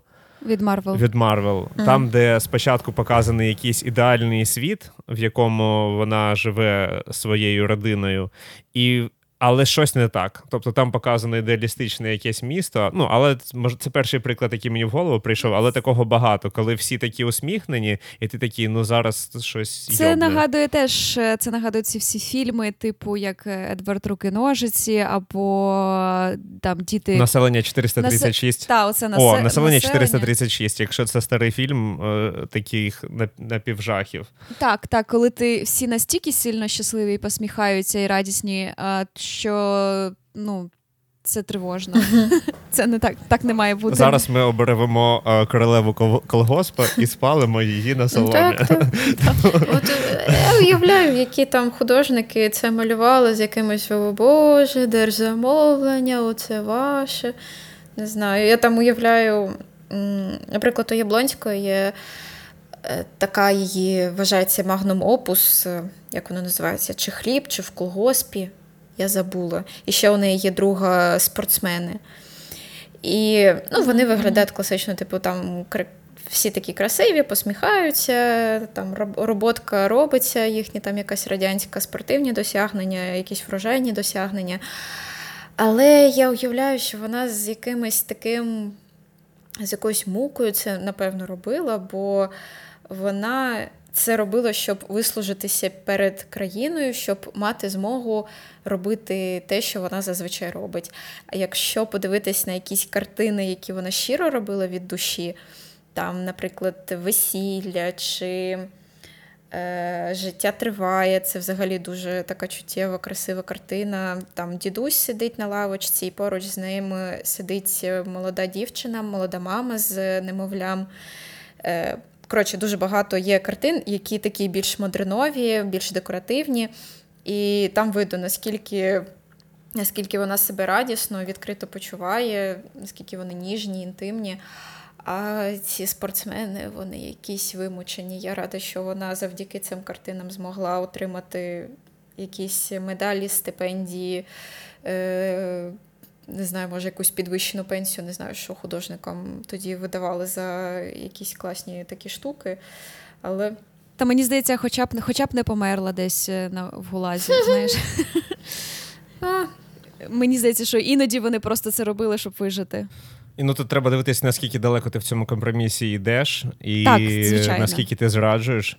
А чи ти думаєш, що чи існують зараз якісь подібні компроміси, і в якій площині вони є? От ті, хто зараз ти дивишся, що люди роблять, чи ти можеш побачити, що хтось там робить, наприклад, там на на соцзапит або ще не щось, а людина інша робить, чи все. Чи такої проблеми Ну, Мені здається, ми, як митці, довго займалися чимось подібним по інерції. Е, там сидиш, там займаєшся своїм творчо, твор, своєю творчістю, своїми якимись справками, справами не справками. І ти там розумієш, і ти там розумієш, що, типу, а ой, а я заробляю там одну деньгу, а можна було б поїхати, там, наприклад, в Москву і заробляти цілих п'ять денег. Ну, напевно, піду там кудись дивитися в Москву, що у них там цікавого, як вони роблять, як вони навчаються. І якби ти йдеш туди, і ти вже за їхніми запитами щось робиш. А з себе, можливо, не так сильно звертаєш уваги на якусь на якісь свої локальні теми, на свої особисті теми, і, там, не знаю, стаєш якимось політичним. Тому мені здається, щось у нас таке все ж таки є. Бо е, репресії, які там пережили минулі, минулі покоління, вони досі мають е, все ж таки наслідки, бо е, чомусь ми там посилаючись до виставки, забули того ж Татліна. Чомусь е, нам нормально, що більшість наших картин українських художників знаходяться в Москві, і ми цьому знаходимо постійно якісь логічні пояснення, що ну в Москві кращі музеї, в Москві краще з ними будуть обходитись. Ну там більше людей ходить. Але це все якось в ланцюжку знаходиться. Туди люди їздять, тому що там більше музеї, а ці музеї більше, тому що у них більше картин. Ну і так далі. Так, це це було замкнуте коло, яке треба було б колись розірвати трошки раніше. Так, чим довше воно стягувалось, тим болючіші наслідки цього розривання, але так. це треба розривати в якісь моменти. Тому ну, такі проєкти, як ти зробила, це дуже важливо. Або, наприклад, те, що робила Олена Зеленська, це аудіогіди по світу в музеях української мови. Це теж дуже щоб важливо. Була опція, щоб була опція, щоб е, якраз українчики, які десь за кордоном живуть, або в принципі е, інші люди які знають мову, могли би uh-huh, uh-huh. звернутися, а не завжди це звертання до російської. Дивись, а ти сказала про цю колишню тяглість там до московського всього. Чи є в мистецькому середовищі ти знаєш якісь сучасні приклади Ані Лорак, е, Лободи і Віри Брежнєва і всіх інших, що такі там mm, дуже гарне питання. Я про це навіть не подумала. Прикольно. Так, тому що в музичному світі таких прикладів багато. Хто там ну, працював туди, а зараз там сюди. От чи є такі серед е, художників, ілюстраторів? чи... Та Ані Лорак, по-моєму, вже вже ніколи не повернеться. Вона досі там. Ну, вона намагалася. Ну, ви зрозуміли питання. Є, це не про Ані Лорак, це про про інше. Угу. Ну, у нас, звісно, такі імена є. Я не буду їх називати, щоб не рекламувати, а то зайдуть в профілі, будуть слідкувати. Ну, але є, так, це правда. І є навіть якісь знайомі, які там поїхали туди за кращим життям, кращими перспективами в професії. І зараз там бідкуються, думають, що робити, куди поворачувати, е, як знайти себе в цьому буремному житті. Е, ще сумно, що є багато е, ілюстраторів. Тобто вони залишаються ну, там? Хтось так, так. Не буду mm-hmm. тикати пальцем. Не не, не знаю, що що вони задумали. Може, вони там не знаю, якимись провокаціями займаються. На це сподіваюся. Так, такі люди є, і ще, на жаль, є. Там такі цікаві явища, як люди, які поїхали в умовну Москву, е, зрозуміли, що там після вторгнення повномасштабного, що більше вони тут знаходяться, знаходитись не можуть, це небезпечно. Поїхали кудись в не знаю, умовну закордонію і сидять там, але зовсім не згадують, звідки вони пішли, е, не згадують ніяких проблем українських, які зараз відбуваються. Вони просто сидять і вдають, що вони не знаю, якісь там громадяни світу, якісь космополіти коротше, такі. Угу. Тобто вони трошки зламані цією так званою Москвою і е, не працюють на перемогу, угу. виходить, так? Або не контрибутять. Окей. Угу. Так, ну мені щиро здається, що там навіть е, якщо е, у людей сталися ось такі помилки, і це насправді нормально робити такі помилки, бо ну, це як якийсь вірус страшний, е, нав'язана меншовартість. Це реально, і там краще життя в тих містах воно дійсно було реальним. Але можна виправити цю помилку, можна згадувати, хто ти є, і нічого страшного в людях, які е, сидять за кордоном і кажуть, що вони українці, і там повністю підтримують людей. Ну в цьому немає нічого поганого. Ми, наприклад, з цієї причини якось е, неприємно ігноруємо е, спадщину української діаспори е, і в Америці, в Канаді, взагалі в Європі, в Польщі. У нас там є дуже багато цікавих кадрів, але вони ну, в Радянському Союзі були поза уваги, тому що ну, просто як ти про них дізнаєшся? Вони за кордоном, і вони там якось в своїх е, спільнотах варилися, щось там друг другу показували. Е, але вони там щиро сумували за своїм домом і намагалися там, хоч якось його згадувати, хоч якось на нього впливати. Це, наприклад. Один з братів Кричевських це Василь, здається, який архітектор. Це людина, яка, завдяки якої у нас є красивий герб України, який з такими цяточками. Він, здається, використовується для Міністерства культури. І талановитий архітектор, який багато чого у нас цікавого побудував. Це, як, Це також Яків Гніздовський. Е, теж неймовірна людина, е, яку, якою називали е, ліногравістом, який зміг досягти майстерності японців. І, наприклад, його сонях, гравюра соняха, вона висіла в Білому домі у Джона Кеннеді, здається, він її придбав за 5-8 тисяч доларів, не пам'ятаю точну ціну, і вона десь близько п'яти років висіло у нього в кабінеті. Про нього теж треба згадувати. І взагалі там в Америці, в Канаді є багато музеїв, пов'язаних з українським мистецтвом. На них воно варте нашої уваги і варте якогось культурного обміну. Це теж наше, це про те ж треба пам'ятати. І це так. Яких, якісь там критерії, що це зрадники, що це щось не про нас, що це щось відірване. Це все треба відкидувати, це все треба грести нам і всім треба користуватися, бо, е, бо треба поповнювати свою культуру максимально.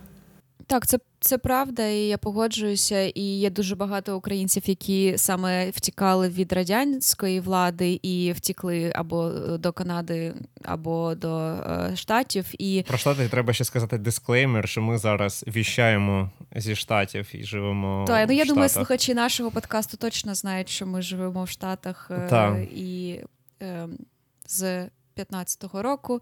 А а з приводу діаспори хотіла сказати, що вони все одно продовжують а, ем, і плекати культуру, і робити фестивалі, і є багато музеїв українських і. А, ем, навіть згадала зараз е, саме перше, що прийшло на думку, це на музейній милі в Нью-Йорку, напроти Метрополітен Мюзієм, напроти Централ Парку є Український інститут Америки, який заснував Вільям Джусь е, на початку ХХ століття, який завжди має українське мистецтво, показує його американцям, розказує, що таке українське мистецтво. Е, і зараз вже в останні роки возять більше українських митців з України і показують, виставляють ці роботи там. в Нью-Йорку це дуже класна платформа. І так само е, інші різні українські музеї, які є в Канаді і в США, вони теж це роблять і. Або такі ініціативи, от як в нашому попередньому подкасті з Ірою Ставінською, так. що ми обговорювали, вона була в Орегоні в університеті, організувала якраз е, запрошення і покази е, сучасних українських митців, які, які живуть в, десь та, які живуть uh-huh, в Штатах. Uh-huh. І це було зроблено більше в контексті війни. От, але що просто такі події відбуваються, це є складно сказати про інші країни. Тобто, у нас такий фокус на штати є, але є з чого вибрати. Цю експансію треба робити, бо це те, що насправді чим багато років займалася Рашка, і що вона робила е, з радянського союзу і з наших українських митців, вона зробила їх своєю спадщиною десь за кордоном. В тій самій Франції всі дуже багато е, чомусь люблять е, Росію е, через якраз мистецтво. Тому це дуже... Ну, вони думають, що вони е, варварів навчили культурі, uh-huh, навчили їх від, відтапирювати пальчик, коли ти п'єш, і жопу витирати. І, і через це вони, вони думають, так. Відп відчувають, що зараз іде напад на так звану російську культуру, як на частину спадщини так, Франції. Так. Тому в них оце є е, батьківський сентимент. Угу. І всі забули про інших е, митців, які є українцями. Так, і я просто теж хотіла сказати, що дуже важливо теж робота всіх за кордоном зараз зібратися і пропагувати це. і так само навіть на локальних рівнях е, наша е, попередня гостя Ірина е, робить так само, як і на таких рівнях, як музеї, і, і, і мені здається, що. Це потім залишиться, це залишається завжди в архівах, це залишається в медіа, це популяризується, це міняється. Музеї теж готові міняти і назви, і підписи під всім картинами. Як, наприклад, коли поміняли на напис. Е, під картиною Дега, по-моєму, так? Угу, Де, да, Там були російські а, танцівщиці, е, але це були українські танцівщиці. Угу. Так, так, так. да. І поміняли на українських в деяких музеях. Мені це дуже подобається цей саме рух, і це дуже. Дуже класна справа, треба її продовжувати mm-hmm. і пояснювати, чому це було. Тобто не просто поміняли, тому що зараз е, час, що деякі просто як під тренд або з якихось просто якихось шкурних зацікавленостей, щоб не попати під якийсь кенселінг, це роблять. Це добре, що ця хвиля запустилась і пішла, але класно ще це супроводжувати якимось поясненням. Ну, то, в принципі, як ти робиш е, ці всі ріли, записуєш про роботи, і де ти додаєш додатковий контекст, коли це не тільки картинка, але ти ще пояснюєш, чому це відбулося і за яких обставин. Так. Пояснювати це зараз основна е, основна задача, яку треба робити. Mm-hmm. Дуже багато пояснювальної роботи. Так, так. Чому це і як це, і намагатися не вмикати емоційність. Угу. Так. Е, це правда іноземних країн діаспор точно не треба боятися, бо, по-перше, це ресурси. В Америці, Канаді там і дещо в Європі всі архіви і музеї можуть бути збережені, тому що там не так багато війн, і краще працює всякий там менеджмент, фінансування. Це дуже класно, і цим треба користуватися. І ще, до речі, щодо Франції, я згадала такий випадок. Є Соня Делуне, дуже цікава, е, цікава художниця. Вона українського походження, і французи не цураються її називати саме українкою, не дивлячись на те, що в Україні вона жила з вологих до 11 років. Бабусь. Можливо, я помиляюсь. Ну, вона там провела дуже трошечки дитинства. Потім жила в Петербурзі, її забрав свій дядько, і потім вона поїхала в Європу і жила в основному у Франції і Португалії. І е, постійно французи. Е, казали, що це українська художниця, франко-українська. Вони не соромились цього. Вони не думали, що якщо ми зараз е, там приберемо з неї приставку французьку, то їхня культура впаде, щось трапиться дуже жахливе і неприємне. Я думаю, це ще робилося завдяки тому, що Соня Делоне на цьому зазначала. Вона казала, що. Е, вона закохана в яскраві фарби, тому що це фарби її українського дитинства. Ну, і це якось резонувало з її історією. Тому навіть у Франції це працює. І французи, не дивлячись на свою таку русофільську натуру, у них теж все може вийти з любов'ю до українського. Так, ти бачиш, але це повинно йти від самого артиста. Тобто, виходить, що вона наголошувала на цьому, і, і скоріш за все, це пояснює, що вона може не мала меншовартості і цього малороства в голові. Тому це йшло від неї, і французи з е, цим погодились і якби прийняли її модель. А, і, від звідки вона походить, і модель походження. Uh-huh. І так само і мені здається, і українській діаспорі, і нові новоприбулим не треба цуратися, і не треба казати. Ну не треба казати там, як я пам'ятаю, коли ми приїхали е, в Штати в перший раз, і нам хтось сказав. А, От, типа, так добре, що Майдан стався, а до цього просто так складно було пояснити, що таке Україна. Ми казали, що ми з Росії. Ми такі, так що ви робили? Ну, це дуже великий е, крайм це дуже велика е, проблема. Е, на що ви це робили? І в мене дуже зараз е, я підбираю слова, щоб не матюкатися, бо це дуже погана справа. Люди люди просто стіснялися або щось ще соромилися сказати, або їм було довго пояснювати. І це треба припиняти і Мені було дивно. Так, і вони не розуміють, з якою ціною йде добре. Їм тепер трохи комфортніше репрезентувати себе, і вони адаптувалися. Але наслідки, коли всі так от робили, це потім ну і виливається в якісь революції, зворушення чи ще щось, які йдуть з е, важкою ціною. Uh-huh. Що треба це робити? Стосовно французів, я хотів сказати, що це таке було узагальнення, е, то що більше як робиться, якихось не знаю, на рівні офіційних заяв, інституцій, ще щось.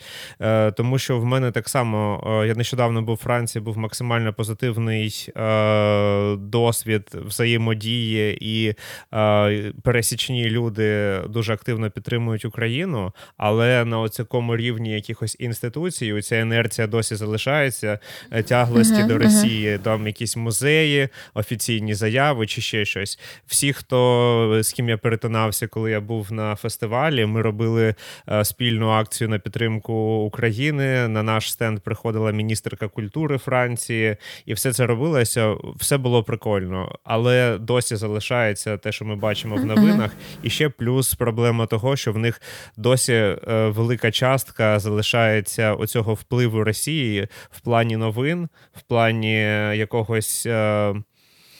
Е, контенту, споживання чи ще чогось, те, що в принципі і в Штатах цим є проблема, але не так, як у Франції. Угу. Що вони новини, знаєш, коли там нам французи на початку писали теж такі, а що дійсно там в Україні є нацистські якісь формування чи ще щось. Ну тобто, ти такі, а де ви це почули? Ну тобто.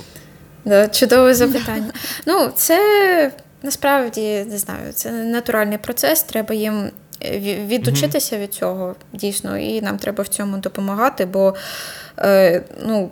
До повномасштабного вторгнення там будь-яка будь-який українець, який там працював саме власне з українськими якимись інституціями, офісами і так далі, розумів, наскільки все е, там всякі фінансування, увага, все тому подібне, воно прямо в Москву летить, воно йде повз нас. Там наприклад, не знаю, е, якісь гранти, скоріш за все, це будуть московити. Якщо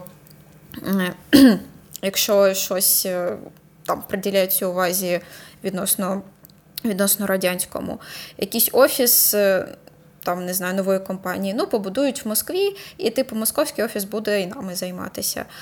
Е, Приїжджає якась журналістка з задачею е, розказувати про події у східній Європі, і вона замість того, щоб там подивитися книжковий арсенал чи якусь нову цікаву українську виставку, вона скоріш поїде в Москву е, якусь не таку цікаву і не таку важливу виставку освітлювати. Е, і це така от да, була у нас кабала. Війна, як би це сумно не звучало, е, трошечки змогла це розірвати, і нам треба скоріше цим займатися це освоювати все. Це вже як від додаткова відповідальність е, допрацювати це все. Так, тепер треба не втратити цю можливість і скористатися, якраз е, щоб не забути зараз. нічого. Не тільки кримський міст зруйнувати, а ще дуже багато мостів спалити. Інших голові, ментальних і так само, як і культурних. Так, це правда. Так, окремо хотів сказати ще про Харків, е, тому що для нас це рідне місто, і ми всюди жили. Ми не народилися ні Кася, Палатині, я в Харкові, але ми там вчилися і після навчання ще жили кілька років. І я вважаю, Харків це той міст. Ну, якщо я плюну в баночку і подивитись мій DNA, то там буде е, дуже багато харківських саме елементів. Е, це місто, на яке на мене вплинуло, сформувало, і насправді дало такий якийсь е, поштовх, імпульс в тому плані, що можна робити, мотити якісь круті речі, тому що надихали люди навколо.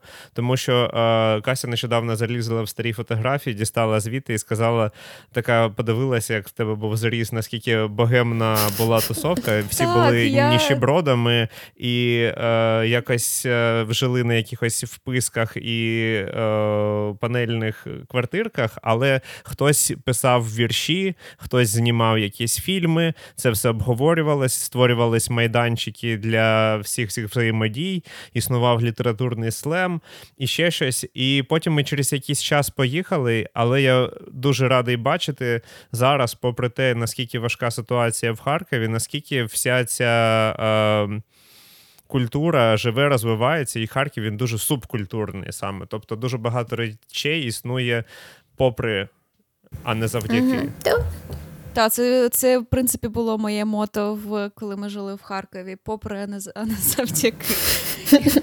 Та ж сама. Е, ой, чи ти згадувати чи ні? Е, Харківська сирень, пам'ятаєш? Е, Ні, то це вже попри. Давай попри. Я якраз і кажу, Так, що попри, так. все попри. Ну, це Кернесовський кінофестиваль, який він створив для того, щоб з державні гроші робити селфі з зірками для свого інстаграму. Що саме цікаве, він сам цьому признався. Тобто це можна. Ну тобто, це ми зараз не придумаємо. Це дуже в стилі Кернеса було. Але так. Тому що побідітелі не судять, тому якби ну він міг е, собі дозволити про це говорити відкрито. Ой, ну зате у нас можна в, в цьому в саду Шевченко полапати е, ці відпечатки е, кого там, Більмондо і прочих цікавих людей з вологих мрій наших бабусь. Ой, Там. І я це казав в контексті того, що твоя ініціатива та інші подібні, які зараз відбуваються в Харкові, вони дуже сильно надихають. І дуже класно, що в тебе та в інших знаходяться сили і мотивація робити такі проекти. Це дуже круто. Так, і я дуже е, е, рада, що ми долучилися до цього Сашко саме творчістю, а ще ми подкастом трошечки. Трошечки популяризували його, бо треба про це знати багатьом, мені здається. Всім спасибі, підписуйтесь От. на все, все, все, що є. Все, що дадуть, на все підписуйтесь. Ми так, ми дам, ми дамо всі посилання. А, ти нам, будь ласка, ти казала дуже багато цікавих інсайтів а, про цих е, митців, про ці роботи. Якщо в тебе є якийсь е, список е, того літератури, джерел, сайтів, фільмів, які можна подивитися людям, які зацікавились, де ти черпала ці всі знання, тому що ми в процесі дізналися, що це не є твоїм якоюсь твоєю профільною освітою, чи е, це не є в тебе інститутськими знаннями. Тобто, ти де скоріше за все це десь брала в інтернеті. То, будь ласка, е, накидай нам список того, що люди можуть подивитися. Цікаво. Ой, ну е, там насправді частина була інститутських знань, бо академія культури, всі, всі, всі, все оце, ну, якась база була насправді. Е, я попереджаю, що шукати ін... Скинь нам адресу е, Академії культури, щоб люди, хто хотіли туди піти, могли піти. е, Брусельський узвіз, але я не рекомендую, бо моєї спеціальності вже не існує в природі, е, в, в українських реєстрах. Тепер це архівознавство, і ви там не будете вивчати того, чого я вивчала. Але шукати інформацію про українські картини неймовірно важко, тому що потрібен VPN, потрібно ритися в російських сайтах і намагатися просто максимально в критичне мислення, яке тільки можливо знайти. Е, Є така ще іронічна штука, є дуже великий сайт Wiki.org, е, здається, про мистецтво.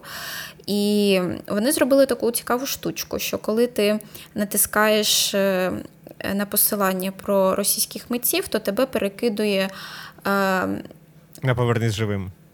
Ні, не на повернись живим. Було б непогано, якщо на повернись живим викидує на е, відоси Нівзорова, який розмірковує про те, що е, війна в Україні це погано, і ми, росіяни, там маємо лікуватися від імперіалізму, і на якісь такі подібні прочі ресурси, телеграм-канали ДДТП.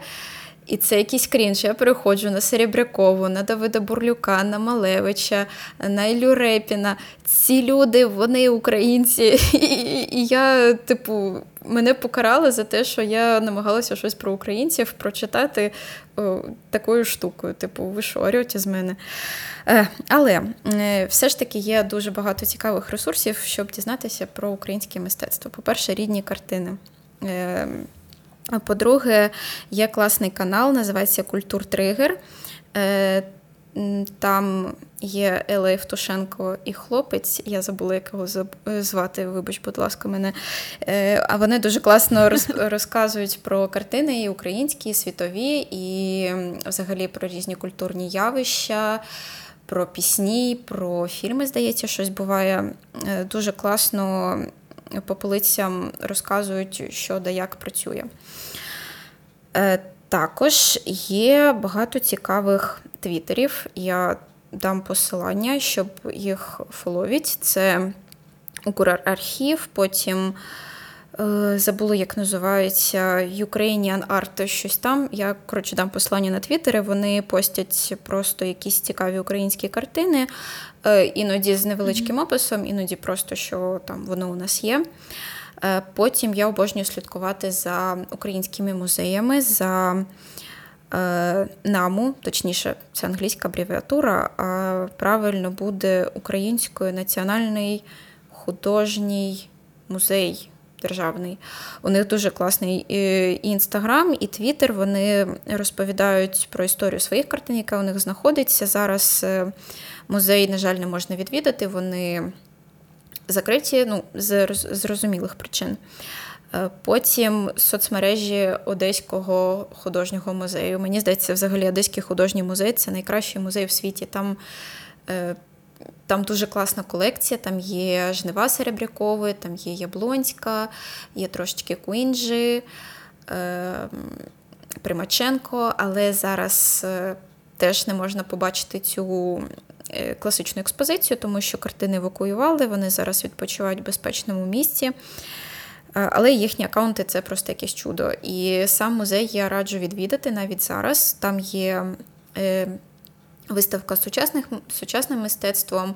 Якщо я не помиляюсь, зараз там Гумільовський, Зоркін. Ну, коротше, є на що подивитися. А ще в цьому музеї є грот справжній. Це просто капець. Це треба сходити обов'язково на екскурсію. Особливо зараз влітку дуже класно зайти в грот, в якому 14-20 градусів, подивитися на ці каменюки, послухати якісь дивовижні прикольні історії. як... Е, чому він взагалі тут стоїть, як він утворився, чому ти заходиш в будівлю, а там печера. Це це дивовижно. І передає сильно Прикольно. Е, одеський вайб. У Львові дуже класні музеї. Ну, так, ми не про музей кажемо, а про ресурси. Е, Також е, є класні акаунти. Не про класичне мистецтво, але я теж вважаю, що їх важливо читати, якщо ви якийсь митець, чи там просто хочеться якусь свою візуальну бібліотеку поповнювати.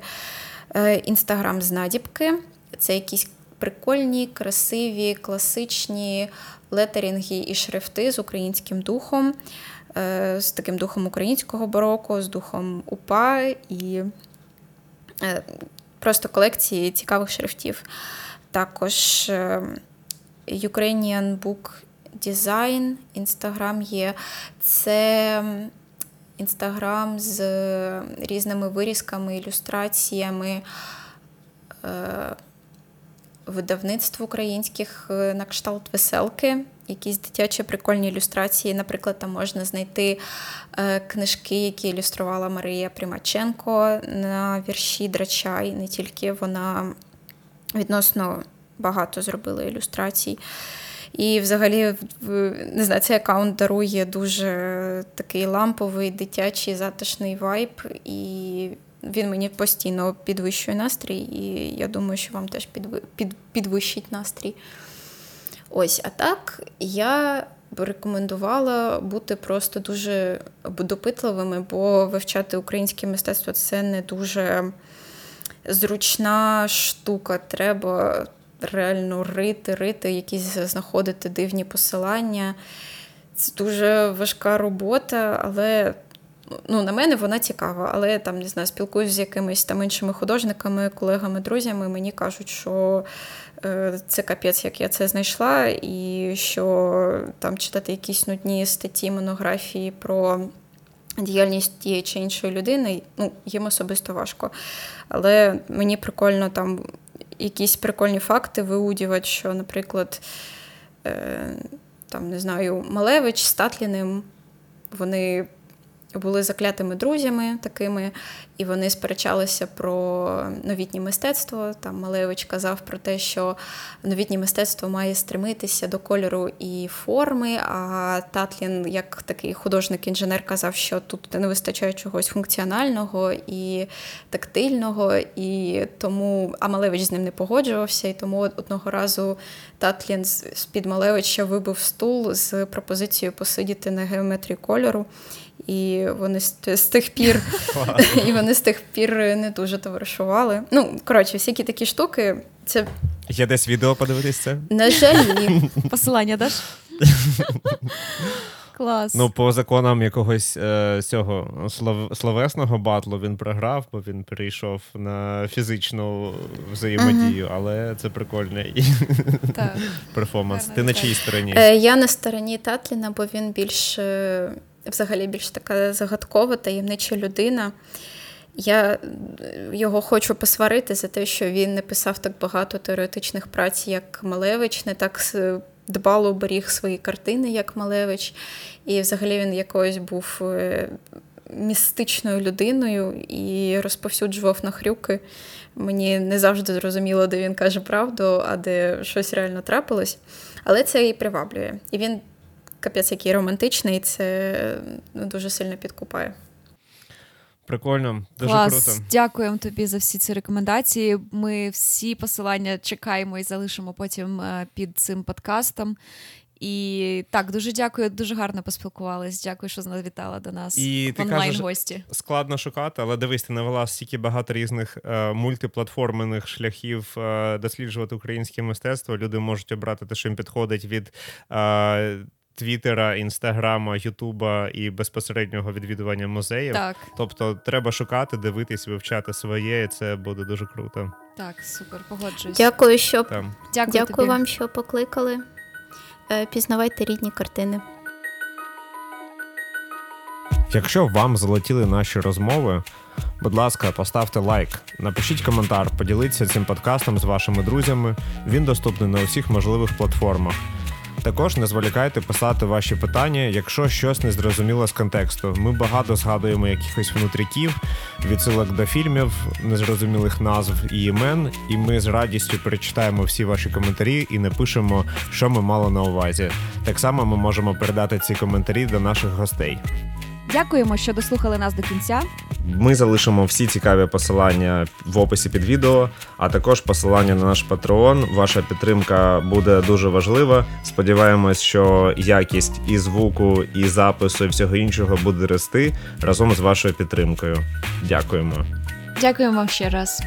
Це правдеформація. Почуємося в наступних випусках. Па-па!